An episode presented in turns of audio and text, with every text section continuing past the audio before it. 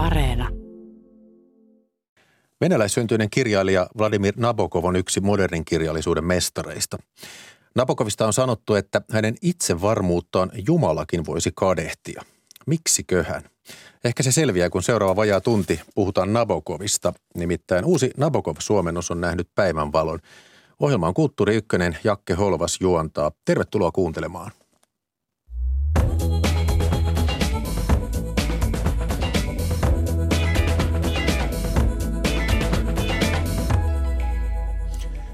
Keskustelijoina tänään kaksi suomentajaa, Kristiina Drevs ja Heikki Karjalainen. Tervetuloa.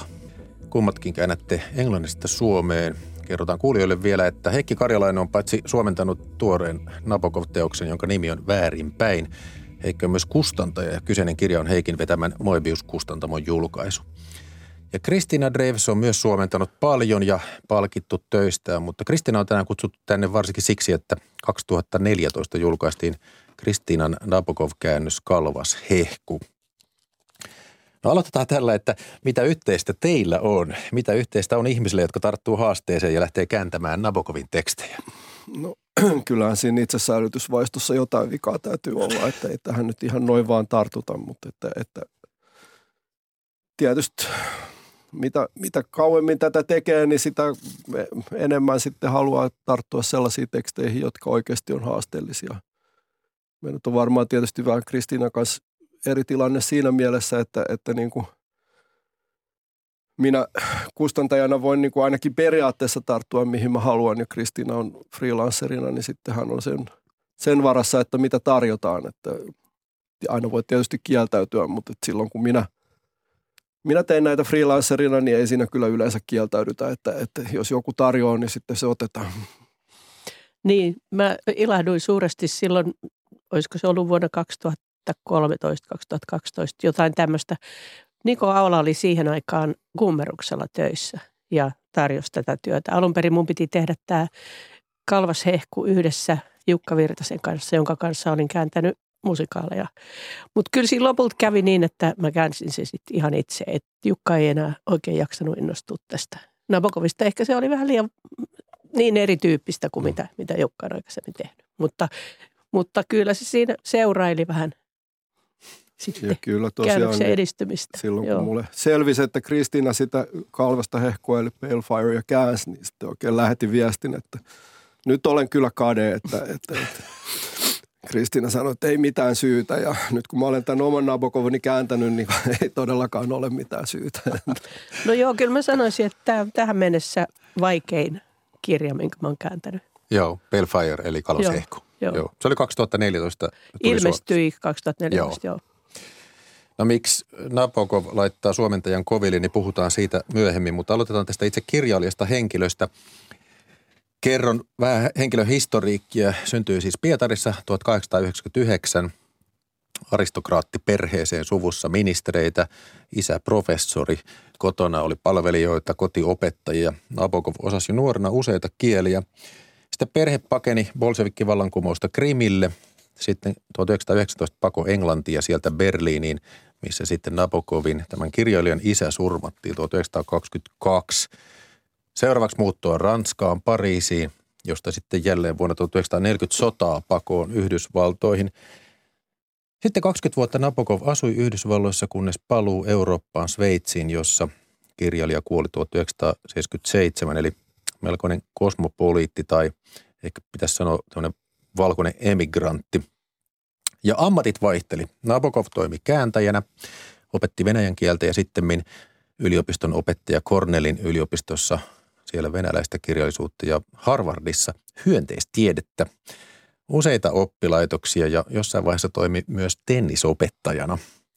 Nabokovin harrastukset oli myös tämmöisiä hienostuneita, kuten kirjallisuussakki, perhoset – ja vuodesta 1928 kuolemaansa saakka hänellä oli yksi nainen vaimo Veera. Tässä tätä elämää, asuinpaikkoja, ammatteita, harrastuksia. Mikä teitä tässä Nabokovin henkilössä on mietityttänyt? Joku tässä kerrottu tai joku ihan muu asia? No kyllä mua siis ihailen suuresti tätä kielitaitoa ja kielen käytön taitoa. On harvoja ihmisiä, jotka voi olla täysin kaksikielisiä tai jopa kolmikielisiä. Ja Nabokov on selvästi sellainen. Eli Venäjä, Englanti ja sitten Ranska vielä. Ranska, niin. Ja kuulemma Heikki sanoi, että Saksakin jossain määrin. Ja mistä me tiedetään, vaikka siellä olisi muitakin kieliä? Joo, ei, ei tiedä, että, että tämähän on sitten niin kuin Nabokovin tavallaan yksi sellainen tavaramerkki, että hän niin kuin vartioi sitä julkista kuvaansa hyvin tarkkaan. Et kaikki haastattelut, niin hän antoi kirjallisena. Kysymykset piti saada etukäteen ja sitten hän antoi ne kirjallisena ne vastaukset. Et, et ei siellä, sit, hän todella niin kuin, en tiedä miten olisi hang, ha, hallinnut nykyistä mediajulkisuutta, mutta että si, siinä vaiheessa niin kuin hän kyllä niin kuin toimittajat teki mitä hän käski, että näin se meni. Tiesittekö muuten, että Napoko vietti lapsuudessa kesiä Suomessa? Joo, maantieteellisessä Suomessa. Olin, olin mm. kuullut tänne, että tosiaan ennen se... lähetyksen alkua puhuttiin, puhuttiin Brian Boydin kaksosaisesta elämäkerrasta Nabokovista, jossa on siis yhteensä 1800 sivua vai mitä. Että siinä on kyllä näitäkin, että erinomainen elämänkerta, että voin suositella. Mikä niistä? Boyd on kirjoittanut monta. Mutta sitä on siis tämä elämäkerta, siis Russian Years ja American Years. Mutta suosittelen kyllä niitä muitakin kirjoja, mutta ne menee ehkä vähän syvemmälle sitten tähän, tähän kirjalliseen, kirjalliseen tuotantoon. Joo, sellainen tieto mulla oli, että 17-vuotiaana oli Imatralla tai tarkemmin Joutsenossa tässä rauhan parantolassa toipumassa keuhkokuumeesta. Ja sitten se on kertonut, että vietti perheensä kanssa useita lomapäiviä Itä-Suomessa. Sitten tämä oli kanssa ihan mielenkiintoista, että 1917 vallankumouksen jälkeen Nabokovin isästä tuli väliaikaisen hallituksen jäsen ja tälle isälle, isän Nabokoville tarjottiin Suomen kenraalikuvernöörin virkaa, josta hän kieltäytyi, koska piti sitä merkityksettömänä. Ehkä hyvä niin. Mm. Olisi voinut käydä huonosti. Mut no sitten, ei se varmaan sen huonompi kenraalikuvernööri olisi ollut kuin Bobrikovkaan, mutta... Niin muuten totta. No sitten hei, tämä usein kerrottu Nabokovin sanoma slogan, että ajattelen kuin Nero, kirjoitan kuin hyvä kirjailija ja puhun kuin lapsi. Mitä Nabokov mielestäni sanoo tällä? Mitä tämä kertoo hänen asenteestaan? No, ainakin itsekritiikki on kova. Niin puhumisen suhteen. Mm. Joo, kyllä tämä, niin kuin, tämä sitten tavallaan just osoittaa sen, että, että hän, hän mietti näitä niin kuin kirjoittamisia niin kuin hyvin paljon. Et varmaan niin kuin, hänellä oli tosi rikas niin kuin tämä mielikuvitus miele, tai niin kuin ajatus, mielikuvitusmaailma, että, että hän, hän, hänellä hän oli tämä niin kuin, sanotaanko sitä nyt synesteesiaksi, että, että, niin kuin, että värit, tietyt värit liittyy tiettyihin kirjaimiin. Ja, ja niin kuin, että näitä, no, mulla ei tällaista lahjaa tai ole, niin en, en tiedä, mutta että niitä voidaan myöskin lukea niitä kirjoja sillä tavalla, että, että, että, niin kuin, että miten tämä värimaailma aukenee sitten tästä, tästä näin. Mutta että, että hyvin niin kuin, ja näkehän sen tietysti näistä kirjoistakin, että, että, että ihan uskomattoman sivistynyt mies. Mutta että tosiaan niin, niin hän ehkä juuri sen takia, että osa sitten kirjallisesti ilmasta itseään näin hyvin, niin ei, ei halunnut sitten puhua julkisesti eikä niin kuin tulla esimerkiksi tällaiseen tilanteeseen kuin radiossa. Ja sitten tota, mutta että mitä nyt niin kuin näistä sitten muista lähteistä, että ketkä on käynyt haastattelemassa, niin on ollut hyvin sanavalmis ja täydellinen vanhan ajan herrasmies tietenkin, että, että ei, ei nyt ollenkaan niin kuin, älkää ottako häntä kirjaimellisesti. Joo. Mm. Tuota, ja oli myös epäpoliittinen. Nabokov sanoi, että häntä ei kiinnosta mikään aate tai moralistinen sanoma. Ja tässä Heikin nyt suomentamassa väärinpäin teoksen esipuheessakin hän tota, viittaa tähän asiaan ja sanoo, että moraali tai aate jotenkin korruptoi taiteen? No kirjailijahan saa sanoa mitä vaan, mutta e, e, mun mielestä se on jotenkin kiista, kiistatonta, että esimerkiksi tämä väärinpäin on myös yhteiskunnallinen romaani Joo. kaiken muun ohella. Ja, ja kyllä Nabokovilla aina niitä heittoja on, on tota suuntaan jos toiseenkin. Että se osaa kyllä olla ilkeä ihan kaikille. Tasaisesti. Niin. Tämähän on just näin, että, että, että Nabokov yleensä niin kuin, kun hän sanoo jotain, niin sillä on joku tarkoitus. Ja, ja niin kuin, siinä mielessä on hyvin niin kuin perinteinen kirjailija, että hän haluaa oikeasti johdatella lukijaa. Ja että hän haluaa niin kuin määrätä, että miten sitä kirjaa tulkitaan. Ja tässä on niin kuin just tässä väärinpäin esipuheessa on niin kuin tämä, että älkää lukeko tätä näin, vaan lukekaa tätä näin. Mutta Joo. eihän se tarkoita sitä, etteikö nämä muutkin asiat olisi siellä. Tuota, tuossa kun Heikki sanoi, että oli tämmöinen herrasmies, niin Nabokov sanoi kerran itse, että hän ei ole vasemmistolainen eikä oikeistolainen. Hän luonnehti itseään rauhalliseksi liberaaliksi, koska herrasmies ei voi olla muuta. tuota, mutta maailmassa ei ole tosiaan montaa arvostettua kirjailijaa, jotka olisi kirjoittanut kaunokirjallisia teoksia. Paitsi äidinkielellä myös toisella kielellä. Beckett. No, aa, Beckett muun muassa. Mutta niitä heitä on vähän. Nyt kun te olette suomentanut englannin kielestä myös muita kirjailijoita, niin miten taitavaa englantia Nabokov osaa? No sanotaanko näin, että se oli suuri vääryys, että se ei Nobelin kirjallisuuspalkintoa voittanut. Että en minä 1900-luvulta toista suurempaa niin kuin kaunokirjallista lahjakkuutta englanniksi tiedä. Se on hienoa viimeisen päälle mietittyä ja hiottua. Et esimerkiksi nyt mä kuuntelin tämän Heikin suomentaman Ben Sinister, kuuntelin sitä äänikirjana ja sitten luin suomeksi.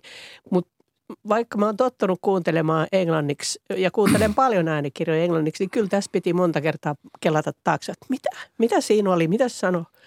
Koska en sitten sit taas en seurannut paperikirjasta samalla, kun mä kuuntelin, niin, niin ainakaan ne. koko aikaa. Se, se on, se on vaikeaa. Joo. Jopa y, ensin ymmärtää, mitä siinä sanotaan ja sitten vielä koittaa ymmärtää, että miten, miten ihmeestä voisi sanoa suomeksi. Eli voisi sanoa, että Napokov, siihen ei äänikirja pysty, ellei sitten jatkuvasti rewindilla vedä takaisin ja pidä taukoa ja pysähdy miettimään. No toisaalta täytyy kyllä sanoa, että, että, että niin kuin, sitten tämä Palefirein runo, niin sehän on mitä suurimmassa määrin tehty niin kuin nimenomaan lausuttavaksi. Että kyllä sitä sitten kuuntelee, mutta että niin kuin runous usein, usein niin varmaankin täytyy muutamaan kertaa kuunnella tai lukea ennen kuin alkaa aueta, että, Joo. että mitä siellä on. No hei, otetaan tämä kaikkein tunnetuin asia Napokovista esiin, kun hänestä tuli kuuluisa, kun vuonna 1955 julkaistiin hänen romaaninsa Lolita, jossa keski-ikäinen mies viettelee 12-vuotiaan tytön. Nabokov sanoi yhdessä haastattelussa, että hän tiesi, että kirjasta tulee pommi, mutta sen julkaisu Yhdysvalloissa torjuttiin vuosia. Ja sitten kun se 1958 julkaistiin Yhdysvalloissa, niin se myi kolmessa viikossa yli 100 000 kappaletta. Parempaan oli pystynyt ainoastaan tuulen viemään. Ja Lolita oli skandaali, mutta samalla bestseller, niin kuin kaksinaismoralismiin kuuluu. Ja sitten 1962 Stanley Kubrick teki siitä elokuvan Lolitasta – valitsi keski-ikäiseksi mieheksi näyttelijä James Masonin. Roolin kuulemma halusivat myös Marlon Brando ja Laurence Olivier. Tuota, Lolita tuli suomeksi heti Yhdysvaltojen jälkeen 1959 kääntäjänä Eila Pennanen ja Juhan Jaskari. No kun on tämmöinen skandaalinkäryinen aihe ja te olette kuitenkin kielen kääntäjä, niin luitteko te sitä itse kieltä sen aiheen läpi silloin, kun te luitte tämän ensimmäisen kerran vai olitteko sen skandala- skandaalin hyöyissä? Mä oon ollut niin nuori, että oikeastaan mä en ole ollut hirveän selvillä mistään skandaaleista. Mä oon lukenut sen, Joo. koska se on ilmestynyt suomeksi ja siitä puhuttiin. Ja se oli, mä luin sen varmaan aika ahmimalla, ehkä en tajunnut kovin paljon siitä silloin, kun mä luin sen. Mutta olen sitä käännöstä joskus katsonut myöhemmin, se on ihan pätevä ja mainio. Joo. Mutta tota, joo, en mä usko, että skandaalin kuohutti ihan tänne Suomeen asti silloin mm. ehti. Joo, ei siis mä luin tämän vasta aikuisiellä Lolitan, että et, et, et, ihan itse asiassa taisi olla yliopistossa johonkin jotain kurssia varten tai jotain, mutta että kuuntelijat ei näe, mutta että Nabokovin vanha, vanha kustantaja Gummerus on kyllä yrittänyt pitää tätä, tätä skandaalin kärryä yllä, että, että niin kuin menee kirjat paremmin kaupaksi. Niin, kirjan kannessa on kyllä... alaston nainen. Joo, ei siis kyllä se oli siis tämä kieli ja, kieli ja sitten myöskin tämä niin kuin, no sanotaanko nyt, että aiheen, aiheen käsittely oli totaalisesti omaa tasoa. Joo. Ja harvinaisen juonivetoinen kirja Nabokovin tuotannossa. Kyllä joo, siis ehdottomasti, että sen, sen pystyy lukemaan niin kuin sellaisena ihan tarinana. Tuota. Mutta, mutta sitten kun lukee uudestaan, niin sitten alkaa niin kuin paljastua tämä näin. Että Lolitastahan on olemassa tämä, niin kuin tämä annotated Lolita, missä on enemmän näitä, näitä niin kuin alaviitteitä kuin itse tekstiä. Että. Aha, en tiedäkään tätä. Mä sen verran selvitin, että Napakov kirjoitti tämän Lolitan tämmöiselle pienille aakkostetulle kortistolapuille vanhan Oldsmobilen etupenkillä. Ajoi ympäri Yhdysvaltoja ja pyysti perhosia ja sitten välillä pysäköi auton ja raapusti tarinaa. Tuota, No sitten vähän Nabokovin suhteesta muihin kirjailijoihin. Nabokov kritisoi joskus kirjojensa sivulauseissa joskus ihan suoraan muita kirjailijoita. Esimerkiksi Thomas Mannin teosta Kuolema Venetsiassa Nabokov kutsui aasimaiseksi. Se on kornia roskaa hänen mielestään. Eli ei taida löytyä kauheasti sellaista kollegiaalista solidaarisuutta niin kuin kirjailijoita kohtaan.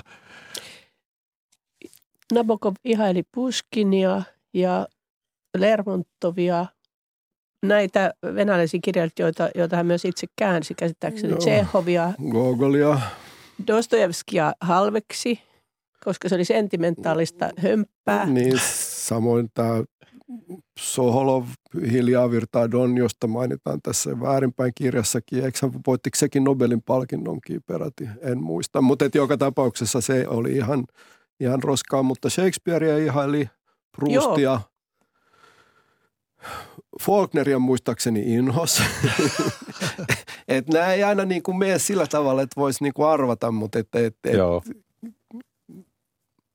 näitä on, on Nabokovilla on sellainen kirja kuin Strong Opinions, missä se sitten lyttää sitten oikein kunnolla, kunnolla kaikki, mitä on lytättävissä. Että, että.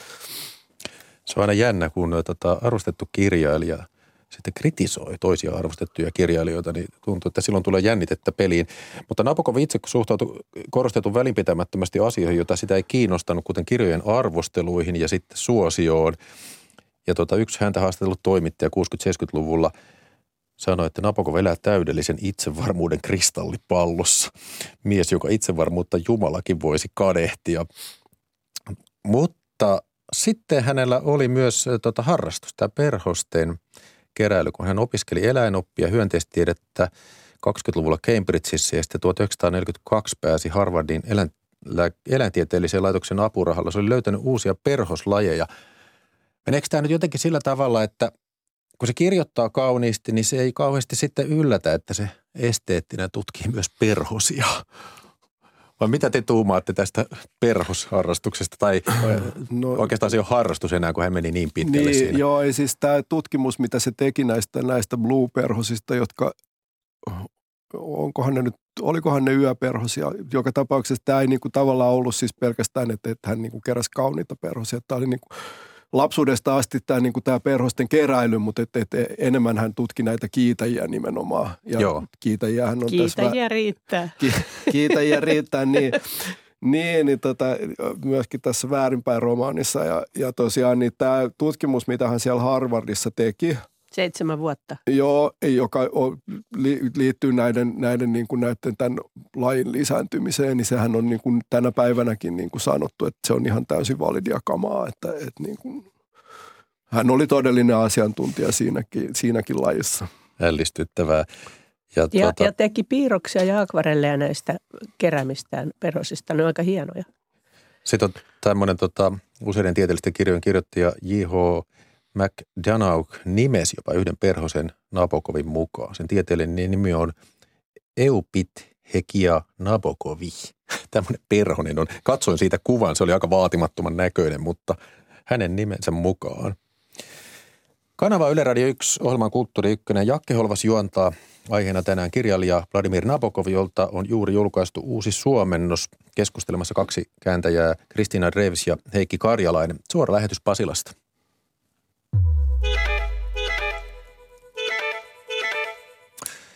Mennään sitten tähän uuteen Heikki Karjalaisen suomentavaan Napokovin kirjaan. Alkuteos on julkaistu Yhdysvalloissa 1947 nimellä Bent Sinister. Heikki, miten päädyt suomentamaan tämän nimen väärinpäin?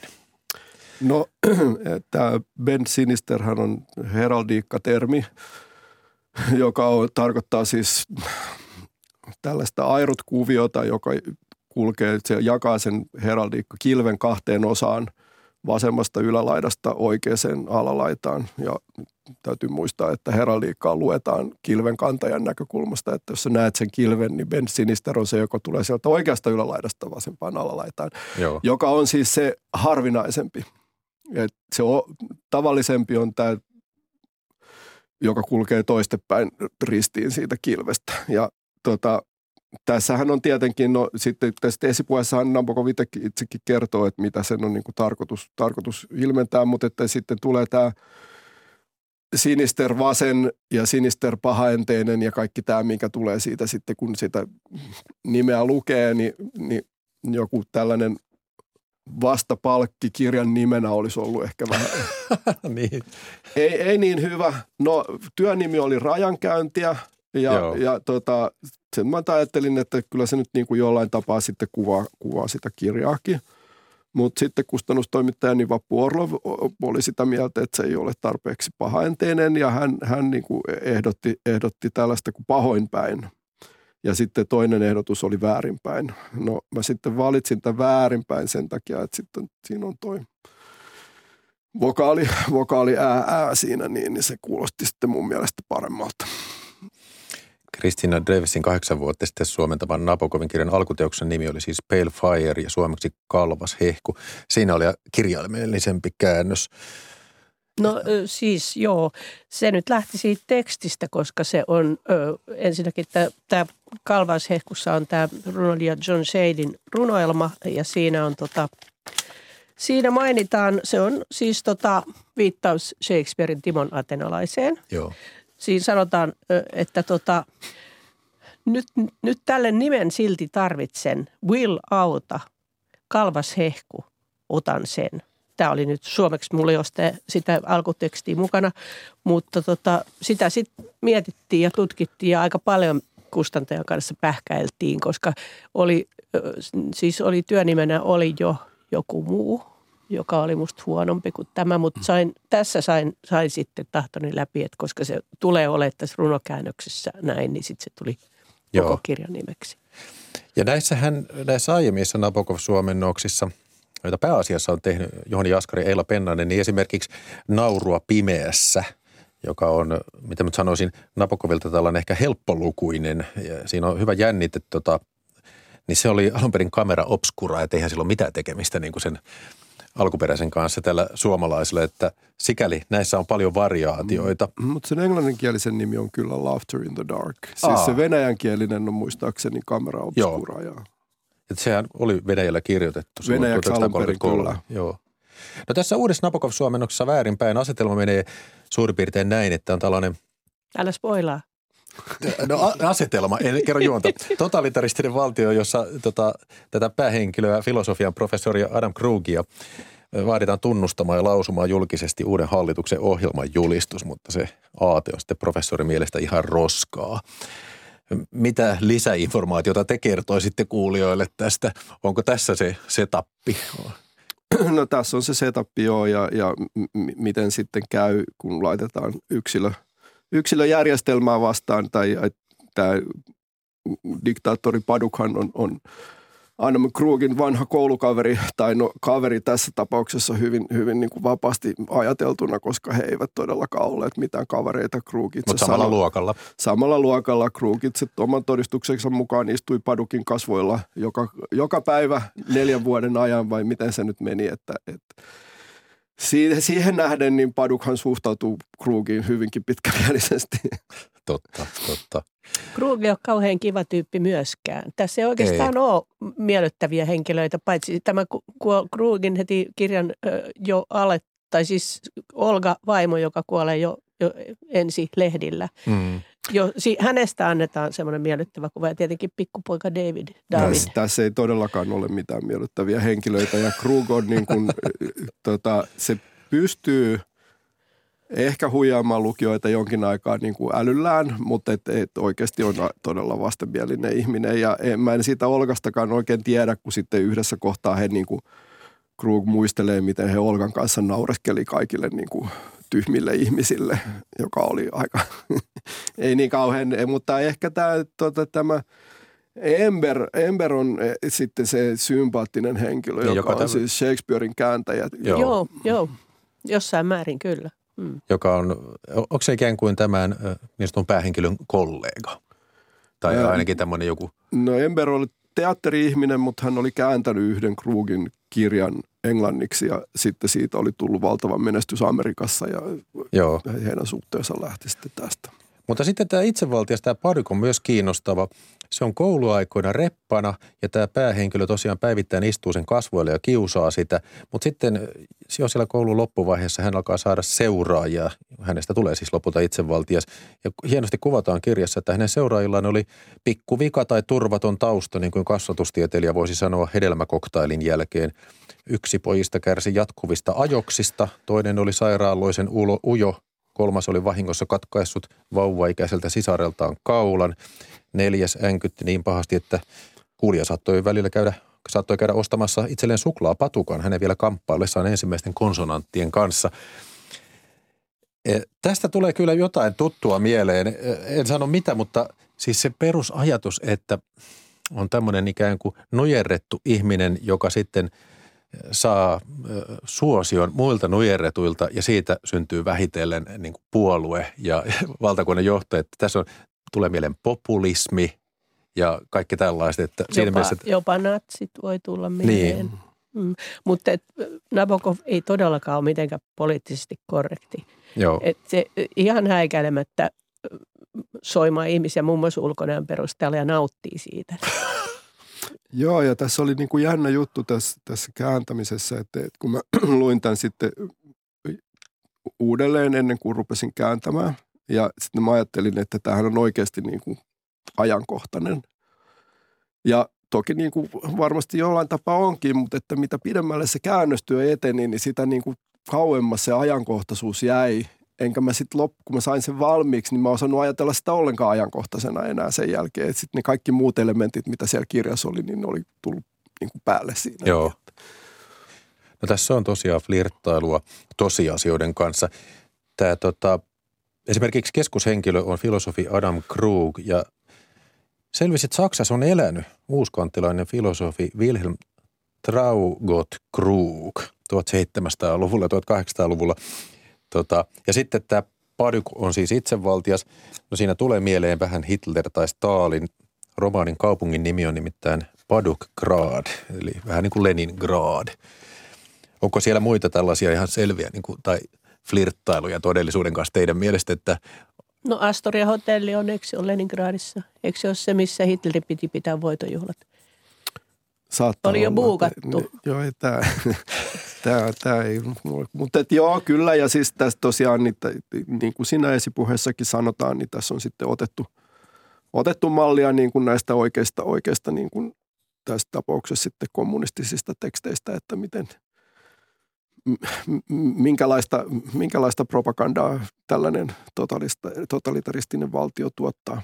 Et kyllähän siinä on siis ihan selvät yhtäläisyydet ja niin kuin nauretaan nahkasaappaisille paviaaneille, ei siinä mitään. Että, että kyllä se on niin, mutta että, että tavallaan niin kuin, tässä myöskin sitten koko ajan Nabokov vetää mattoa alta sen, sen, sen itse luomansa realismin illuusion, joka nyt tässä nyt on aika ohut tietysti muutenkin, mutta että joka tapauksessa, että niin kuin mä sanoin, niin siellä on kaikkea muuta niin paljon ja esimerkiksi siinä kohtaa, kun kun, kun Krug ja Paduk sitten tapaa, Krug menee sinne palatsiin sitä tapaamaan, niin sitten siinä niin kuin yhtäkkiä Nabokov, että no nyt tämä niin kuin, ei Paduk nyt sentään ihan tällainen ollut, että otetaanpa uudestaan, että, että vähän edes realistisemmaksi. Mutta ei se nyt sitten yhtään mennytkään realistisemmaksi siinä niin, että se oli vaan sitten kuvassa sen sitten toisella tavalla. Että.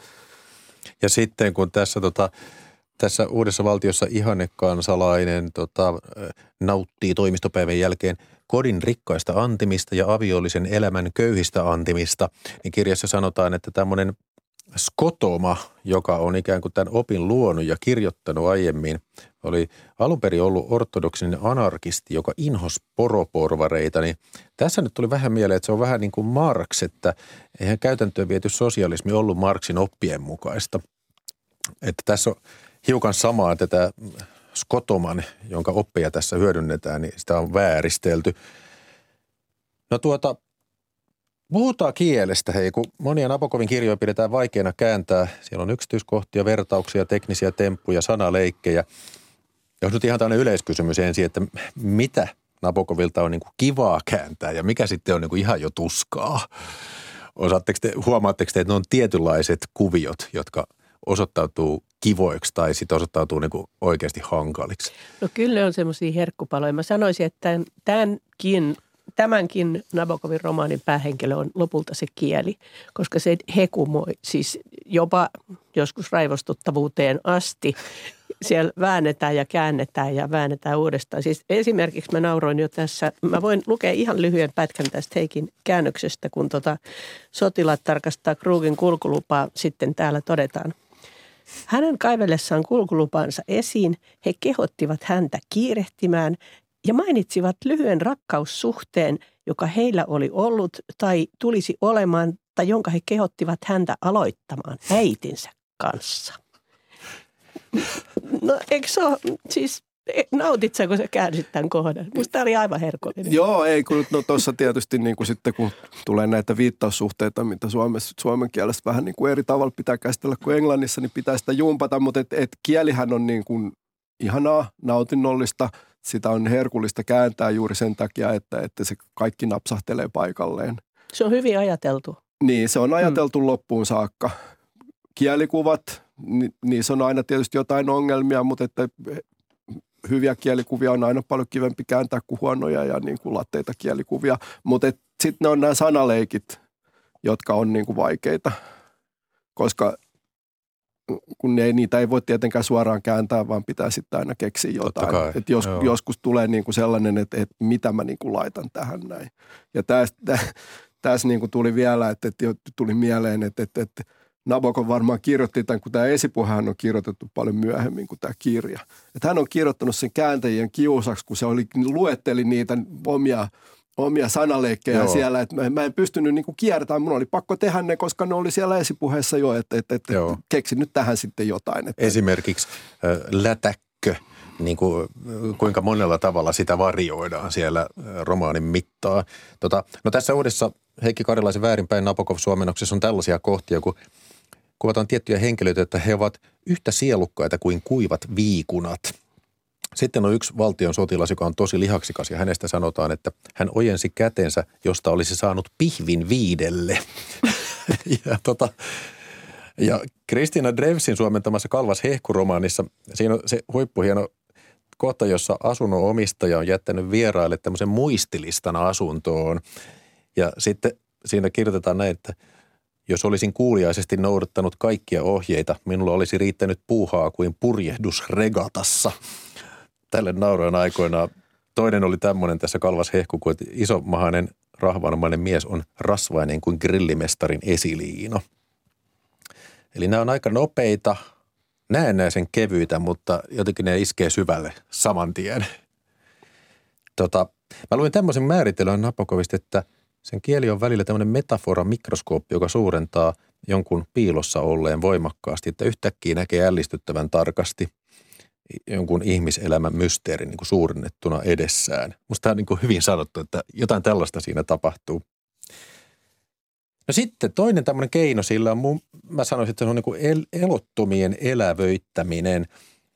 Tässä ö, väärinpäin romaanissa on tämmöinen kuin ikkuna yritti hymyillä – sitten toisessa kohtaa hattu ei tuntenut oloaan kotoisaksi, vaan putosi naulasta ja jäi makaamaan lattialle.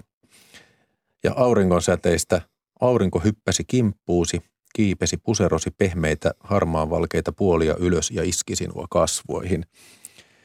Niin tunnistatteko te tällaisen ö, yhdeksi Napokovin kielelliseksi keinoksi? No en mä sanoisi, että on hirveän yleinen, mutta tota, hitsi kun mä olisin tiennyt että mä olin joskus ö, opiskeluaikojen alussa jollain, jollain luovan kirjoittamisen kurssilla. Ja siellä opettaja kategorisesti kielsi tämmöiset elollistamiset, jota Ai mä jaa. yritin panna sinne tekstiin. Että ei, tä, ei tätä ollenkaan, tämä on ihan niin kuin halpahintaista hommaa. Jos mä olisin voinut verota Nabokoviin, niin Ja kun se menee hissiin, puhutaan, että hissi syttyi eloon. Joo. Tervehti häntä tuttuun tapaan ja niin edelleen. Tämähän, joo, tämä, tämä, niin kuin, tämä elollistaminenhan on paljon yleisempää englannin kielessä kuin suomen kielessä. Ja sitten sen takia suomen täytyy varoa sitä, Ahaa. koska siitä tulee usein sitten sellaista vähän niin kuin epäluontevan oloista.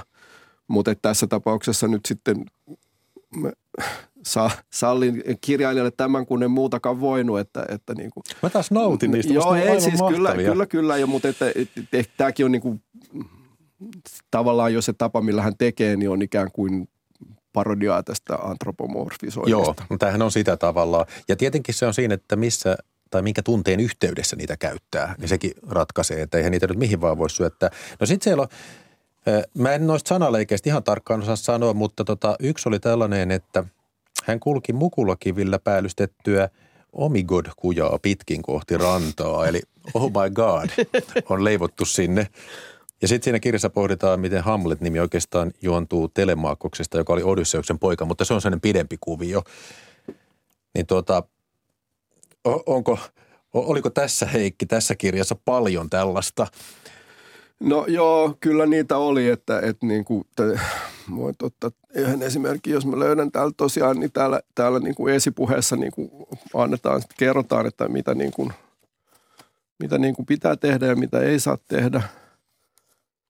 Ja tota, no otetaan nyt tuo ensin viimeinen lause, kun sen löytää. Siis, siis kirjan viimeinen lause englanniksi on good night for mothing – joka tarkoittaa tietenkin sitä, että nyt olisi hyvä lähteä niitä kiitäjiä pyydystämään.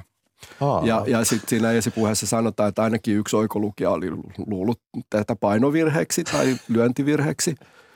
Ja sitten mä siinä mietin, että no mitä tähän nyt sitten laittaisi, että, että, niin kuin, että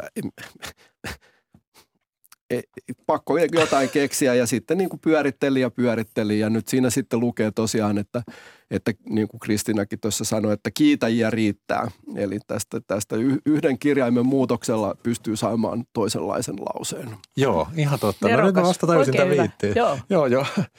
Ja tosiaan sen verran jostain se selvä, että tämä keskushenkilön nimi Krug tarkoittaa venäjän kielellä kehää. En tiedä, mitä assosiaatioita siitä sitten syntyy. Kanavalla Yle Radio 1 suora lähetys Kulttuuri puhutaan kirjailija Vladimir Nabokovista, jolta on tullut uusi suomennos. Väärinpäin on sen nimi.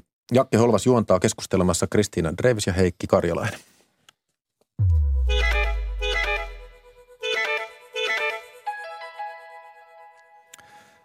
Sitten Nabokov on sanonut, että se inhoaa yleisiä ideoita.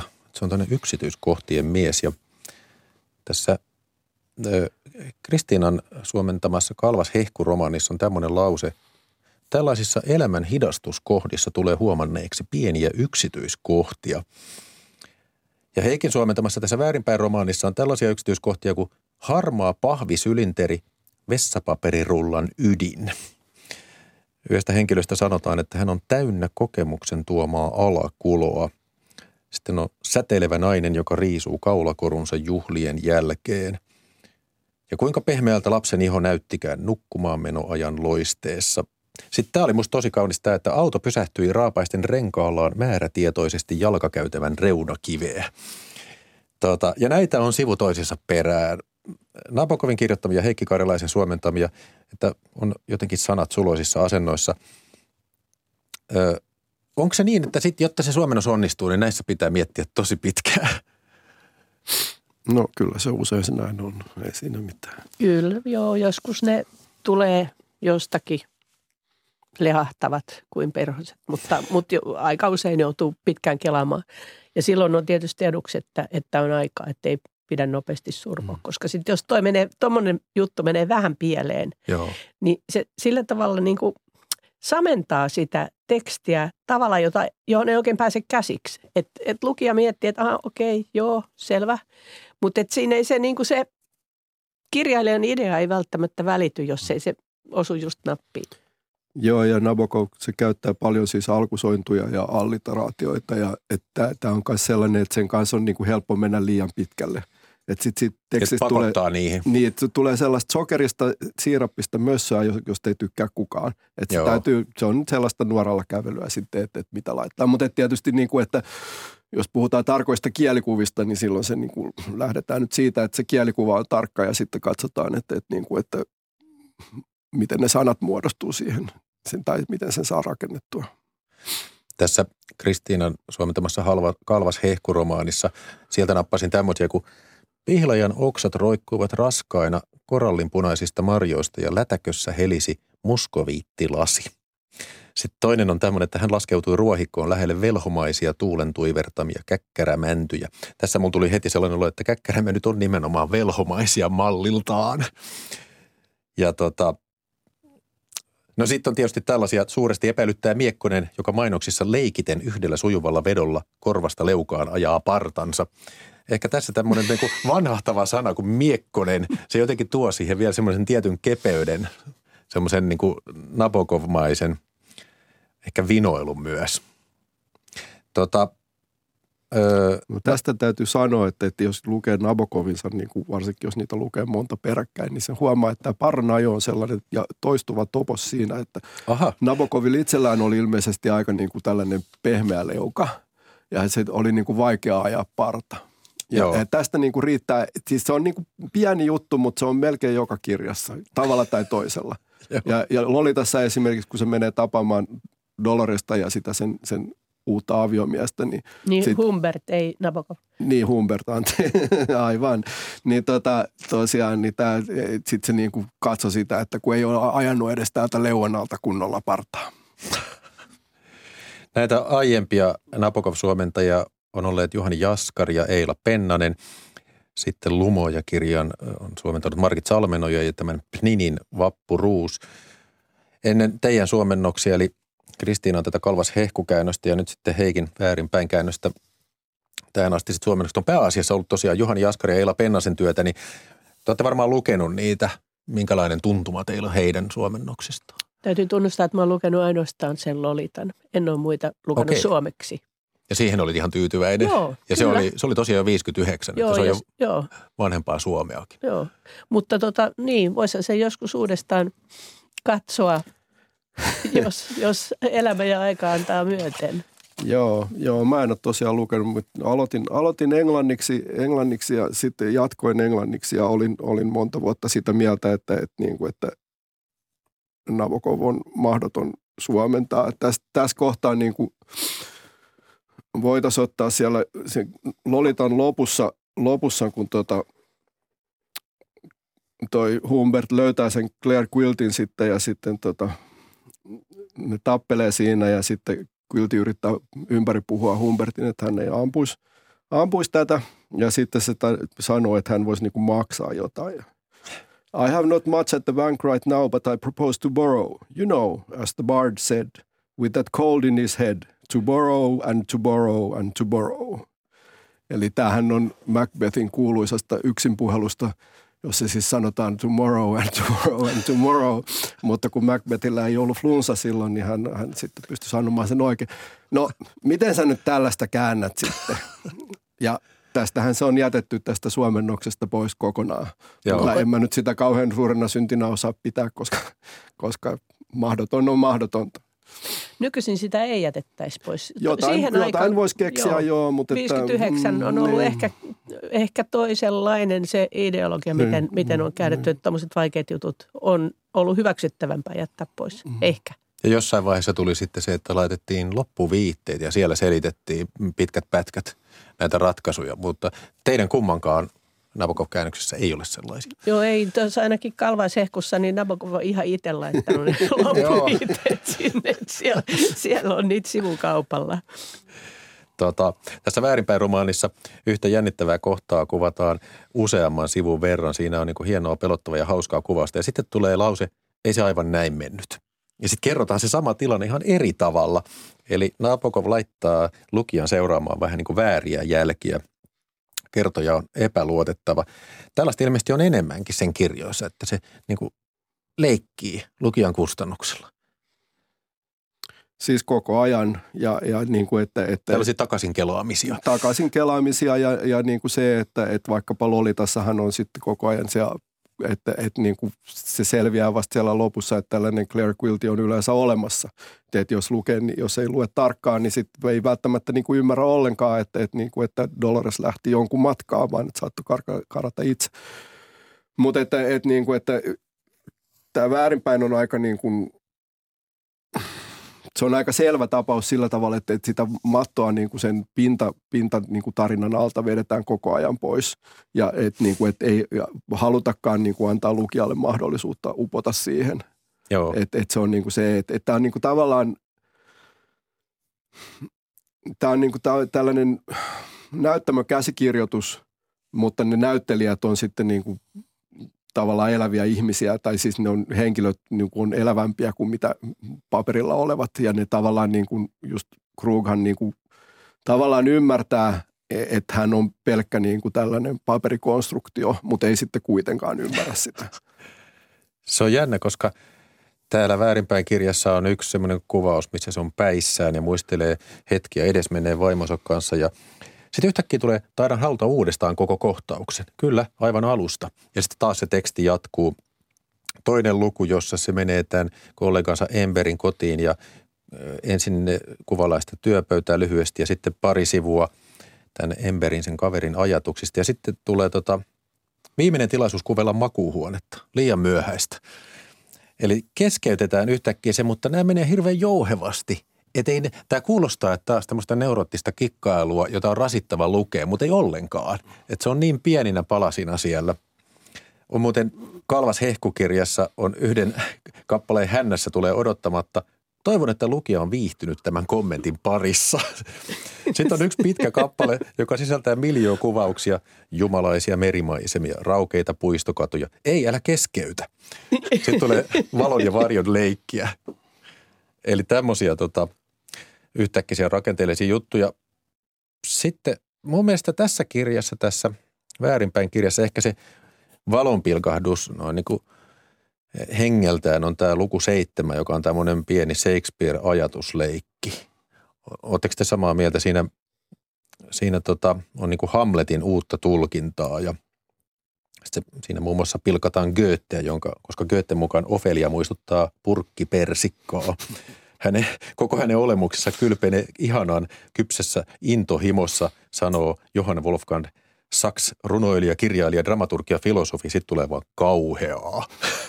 Se oli herkullisimpi kohti tuossa kirjassa koko tämä, tämä Shakespeare-spekulaatio. Ja se on niin kuin vähän semmoinen valon hetki, että se päähenkilö saa olla ikään kuin omalla älyllisellä tasolla. Joo, ja yksi vaikeimpia kääntää. Okei. Okay. niin voi kuvitella, joo. tota, joo, siis sehän on aika jännä, että sitten sit yhtäkkiä sukalletaan niin kuin siihen ja sitten lukija voi olla, että, niin kuin, että mitä tämä niin kuin tässä, te, mitä varten tämä on tässä tämä kohta. Ja kyllä mun täytyy sanoa, että ei se nyt mullekaan ihan täydellisesti ole valjannut, mutta, mutta siis varmaan niin kuin osaltaan se, että, että tässä nimenomaan niin kuin – näytetään se, että, että, niin kuin, että on olemassa, tai siis se on, taidon taidetta, se ei ole elämää. Ja sitten taidettakin voi niin kuin tulkita monella tavalla, että älkää nyt niin kuin, menkö siihen ansaan, että ylitulkitsette, että älkää olko niin hölmöjä, että, että, niin kuin, että vedätte niin kuin ihan mitä tahansa. Että kyllä se sieltä niin kuin sitten kuitenkin tekstistä löytyy se, miten, mitä täältä tulkitaan. Joo. Ja onhan se, niin kuin, on se, se on hieno luku, mutta että No en mä nyt enää erää siihen öihin. Mutta tuska oli. Se oli nyt ilmeisesti sulle se Heikki, se joka, oli, joka vaati taistelua, tämä seitsemäs luku. Tota, no sitten tässä on näitä ristikkäisiä tunteita. Siis tässä Napakovin romanissa väärinpäin, kun nämä niin sanotut hyvät henkilöt on pulassa, eli kun viattomia ihmisiä uhataan aseelle ja heitä pahoinpidellään, niin samaan aikaan nämä vangitsijat flirttailee keskenään. Ne puhuu leppoisasti toisilleen erottisia juttuja – Siis toisin sanoen ensin ne pahoinpitelee asukkaita ja sitten ne suunnittelee harrastavansa seksiä asunnossa, jossa ne hakkas näitä asukkaita.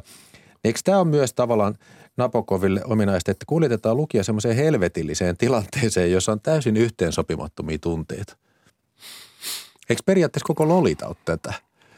No tavallaan joo, että siis kysymys on kai siitä, että, että, niin kuin, että Nabokov sanoo kuitenkin, että, että niin kuin lukijan täytyy itse olla se moraalinen kompassi. Että hän ei saa niin kuin mennä sen mukaan, mitä niin kuin joku siellä kirjassa sanoo. Joo. Vaan että, että, niin kuin, että myöskin Lolitassa, että, että, niin kuin, että ymmärtäkää nyt, että tämä mies hän on lapsenraiskaaja, että vaikka te nauratte sen jutuille, niin ei se tarkoita sitä, että, että hän olisi miellyttävä ihminen tai että sitä pitäisi hyväksyä millään tavalla. Tai Joo. että se olisi minä, kirjailija. Niin. No niin, niin se on tietysti aina, aina niin kuin tämä näin, että, että sitä ei niin kuin pidä, pidä niin kuin kirjailijan ja henkilöiden väliin ei pidä vetää, vetää yhteysmerkkejä, mutta että se nyt taitaa olla sellainen taistelu, joka pitää käydä uudestaan joka kerta. Hei, kuka tässä kirjassa on sun mielestä se minä-henkilö? Onko se kaikki tietävä kertoja? Koska siellä muutaman kerran välähtää kerronnan keskellä. Esimerkiksi siellä melko lopussa minä. Se, Joo, se siis ei ole Adam Krug, vaan se ei, on joku ei minä. ole, siis tässä on, tämä on se niin kuin, no sanotaan nyt sitten vaikka kirjailijaksi sitä, kun, koska kirjailija on jossain muualla, mutta, tai Nabokov on jossain muualla, mutta tämä kirjailija on henkilö tässä kirjassa, Joo. Joka niin kuin sitten vetelee näistä naruista ja on, on tämä, tavallaan tämä nukkemestari. Öö, se, niin jotenkin mulle tuli mieleen, mieleen kun mä tätä, te, mietin tätä kirjaa, että, että, että niin kuin, koska tämä on ensimmäinen kirja, jonka Nabokov kirjoitti Amerikassa, että se Real Life of Sebastian Knighthan on ensimmäinen kirja, joka hän kirjoitti englanniksi, mutta että se oli kirjoittu Englannissa ehkä jopa osittain opiskeluaikana tai jotain, mutta anyways. Ja sitten jossain, kun häneltä kysyttiin, että no miten hän nyt sitten niin kuin vaihtoi tämän kielen, niin hän sa- sanakirjan avulla. Et hän luki sanakirjaa, että osasi niin kuin varmasti käyttää oikeita sanoja sitten. Ja jotenkin musta tuntuu, että se on niin kuin laittanut sen kaiken kirjallisen osaamisensa tähän kirjaan. Ehkä niin kuin pikkasen silläkin hinnalla, että se yhtenäisyys vähän kärsii siitä. Mutta että kaikki temput, joita se osaa, niin on, melkein löytyy sitten niin kuin täältä näin. Mutta ei ole se, ei ole, tämä ei ole tavallaan samalla lailla kristallin kirkas niin kuin teos, niin kuin Kalvasehku tai Lolita, jotka on niin kuin, no ei tässä maailmassa ole mikään täydellistä, mutta että jos romaani on aika lähellä täydellistä, niin noin kaksi on kyllä. Nabokov kuoli 1977 Sveitsissä ja viimeinen kirja, jonka tekeminen jäi kesken Nabokovilta, oli nimeltään The Original of Laura alaotsikolla Dying is Fun. Ja Kristiina Drevsin kääntämässä Nabokovin kirjassa Kalvas hehku viimeisillä sivuilla sanotaan näin, että hänen elämänsä ei päättynyt vieterilelun väisyyn, vaisuun räminään, vaan puoli-inhimilliseen epätoivon eleeseen.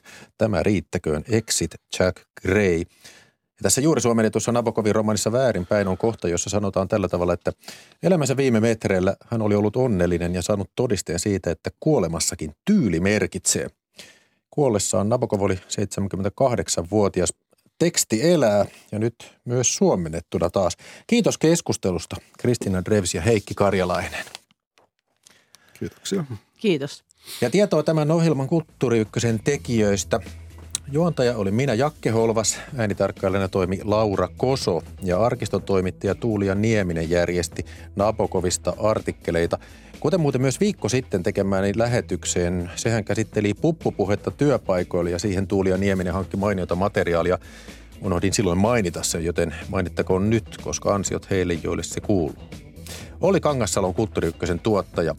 Huomenna tiistaina Kulttuuri juontaa Piimaria Lehtola. Hän vie Kulttuuri elokuva-aiheeseen, nimittäin Princess Dianasta on tehty elokuva nimeltä Spencer. Sellaista huomenna 15.02. Nyt kiitos seurasta. Hei hei.